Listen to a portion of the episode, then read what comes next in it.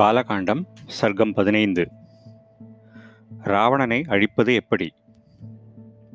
மகாமேதாவியும் வேத வித்தகருமான ரிஷசிங்கர் சிறிது நேரம் தியானபரராக இருந்து என்ன செய்யலாம் என்பதை தனக்குள் நிச்சயித்து பின்னர் உணர்வு பெற்று மன்னரிடம் இவ்வாறு கூறினார். உங்களுடைய விருப்பம் புத்திரன் வேண்டும் என்பது. அதனால் நிச்சயமாக மகப்பேறு என்னும் பலனை கொடுக்கக்கூடிய அதர்வணவேத மந்திரங்களால் உங்களுக்காக நான் யாகம் செய்கிறேன்.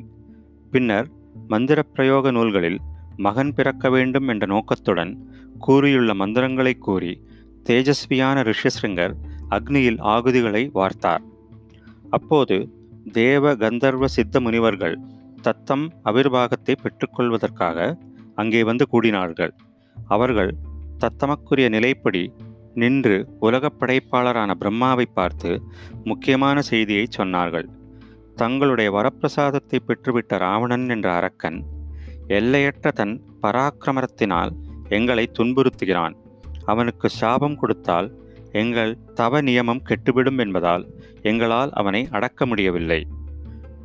முன்னொரு காலத்தில் அவன் செய்த தவத்தால் மனமகிழ்ந்த தாங்கள் வரம் கொடுத்து விட்டீர்கள். அதற்கு மதிப்பு கொடுப்பதற்காக நாங்கள் அவன் அட்டகாசங்களை பொறுத்து கொண்டிருக்கிறோம்.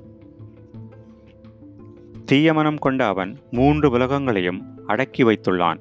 தனக்கு மேலானவர்களிடம் வெறுப்பை காட்டுகிறான். தேவர்களுக்கு தலைவனான இந்திரனையும் அவன் ஒடுக்க விரும்புகிறான். தங்களிடமிருந்து பெற்ற வரத்தினால் மிகவும் திமிரடைந்து மனம் மயங்கி முனிவர், கந்தர்வர், யக்ஷர், அசுரர், பிராமணர் ஆகியோரை எவராலும் அடக்க முடியாத வல்லமை பெற்ற அவன் கொடுமைப்படுத்துகிறான். அவனிடம் உள்ள பயத்தினால் சூரியன் கூட அவனிடக்கும் இருடத்தில் வெம்மை வெம்மையாக இருப்பதில்லை. அவன் அருகில் காற்று வேகமாக வீசுவதில்லை. அவனை கண்டதும் அலை வீசிக்கொண்டிருக்கும் பெருங்கடலும் சலிக்காமல் தேக்கமாக நின்றுவிடுகிறது. அதனால் பயங்கரமான தோற்றமுடைய அந்த அரக்கனிடம் எங்களுக்கு எல்லையில்லாத பயம் இருக்கிறது. தீயவனான அவனை அழிப்பதற்காக தாங்கள்தான் ஏதேனும் உபாயம் செய்ய வேண்டும்.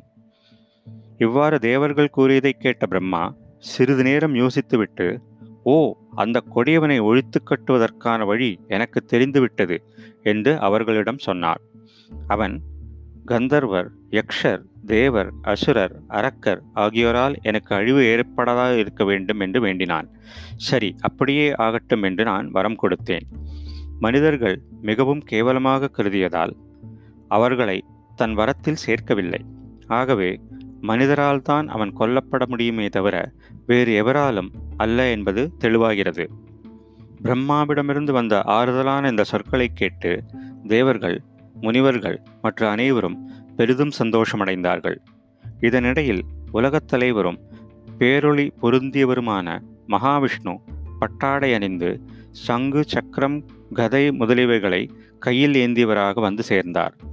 பிரம்மாவுடன் சேர்ந்து ஓரிடத்தில் அமைதியாக நின்றார். தேவர்கள் அனைவரும் தலைவணங்கி துதி செய்து பின்னர் இவ்வாறு சொன்னார்கள். விஷ்ணு, உலக மக்களின் நலனை முன்னிட்டு தங்களிடம் ஒரு பொறுப்பை ஒப்படைக்கிறோம். தர்மம் அறிந்தவர், வள்ளல், முனிவர்களைப் போன்று ஆன்மீக ஒளிவுடையவர், அயோத்தியில் மன்னர் ஆகிய தசரதரின் நாணம், திரு, புகழ் ஆகிய மூன்று நற்குணங்களுக்கு இருப்பிடமான மூன்று மனைவிகளிடமும் தங்களை நான்கு கூறுகளாகச் செய்து கொண்டு தாங்கள் புத்திரர்களாக பிறக்க வேண்டும். விஷ்ணு, மனிதகுலத்தில் பிறவி எடுப்பதால் தாங்கள் மனிதராகவே ஆகிவிடுகிறீர்கள். அப்போதுதான் தேவர்களால் கொல்ல முடியாதவனும் உலகங்களுக்கெல்லாம் கூரான முள் போன்றவனுமான ராவணனை யுத்தத்தில் கொல்ல முடியும். வரம் என்ற பேராற்றல் பெற்று செருக்கி திரியும் அரக்கர் தலைவனான ராவணன் தேவ கந்தர்வ சித்த முனிவர்களை பாடாய்படுத்துகிறான். முனிவர்கள் மட்டுமல்லாமல் நந்தனவனத்தில் விளையாடி கொண்டிருந்த கந்தர்வ அப்சரசுகளும் அவனால் துன்புறுத்தப்படுகிறார்கள். அவனை கொல்ல வேண்டும் என்று பிரார்த்திப்பதற்காகவே முனிவர்களோடு கூட நாங்களும் தேவர்களும் வந்திருக்கிறோம். சித்த, கந்தர்வ, யக்ஷர்கள் தங்களை சரணடைந்திருக்கிறார்கள். மகாதேவரே, எங்கள் எல்லோருக்கும் தாங்கள்தான் பெருந்துணை. தேவர்களுடைய பகைவர்களை அழிப்பதற்காக மனித குலத்தில் அவதாரம் செய்வதில் மனத்தை செலுத்துங்கள். மிக உயர்ந்த தெய்வமும் தேவதேவனுமான மகாவிஷ்ணு இதை கேட்டார். எல்லா மக்களாலும் பணிவுடன் வேண்டிக் கொள்ளப்பட்ட அவர் அங்கு கூடியிருந்த தர்மப்பட்டுள்ள பிரம்மா முதலான எல்லா தேவர்களையும் பார்த்து கூறினார், மங்களம் உண்டாகுக, அச்சத்தை விடுங்கள். உங்களுடைய நலனுக்காக தேவ ரிஷிகளுக்கு பேரச்சத்தை உண்டாக்கும் கொடூரன் ராவணனை மகன்கள், பேரன்கள், அமைச்சர்கள், நண்பர்கள், உறவினர்கள் ஆகியோருடன் யுத்தத்தில் கொன்று பதினோராயிரம் ஆண்டுகள் மனித உலகில் ஆட்சி செய்து வாழ்ந்து கொண்டிருப்பேன். இவ்வாறு வரம் கொடுத்த பின்னர் கருணை உள்ளம் படைத்த ஸ்ரீ மகாவிஷ்ணு மனித பரம்பரையில் எந்த இடத்தில் பிறவி எடுப்பது என்பது பற்றி சிந்தித்தார். உடனே தாமரை கண்ணரான அவர் தன்னை நான்கு கூறுகளாக்கி கொண்டு தசரதத்தான் தனக்கு தந்தை என்று நிச்சயித்தார்.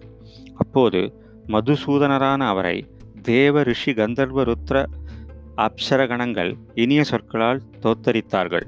பிரபோ, ராவணன் அளவிட முடியாத ஆற்றல் உள்ளவன், எல்லையில்லாத செருக்குடையவன், அமரர்கோன் இந்திரனுக்கு பகைவன், உலக மக்களை அழவைக்கிறான், சாதுக்களுக்கும் தவசிகளுக்கும் முள் போன்றவன்.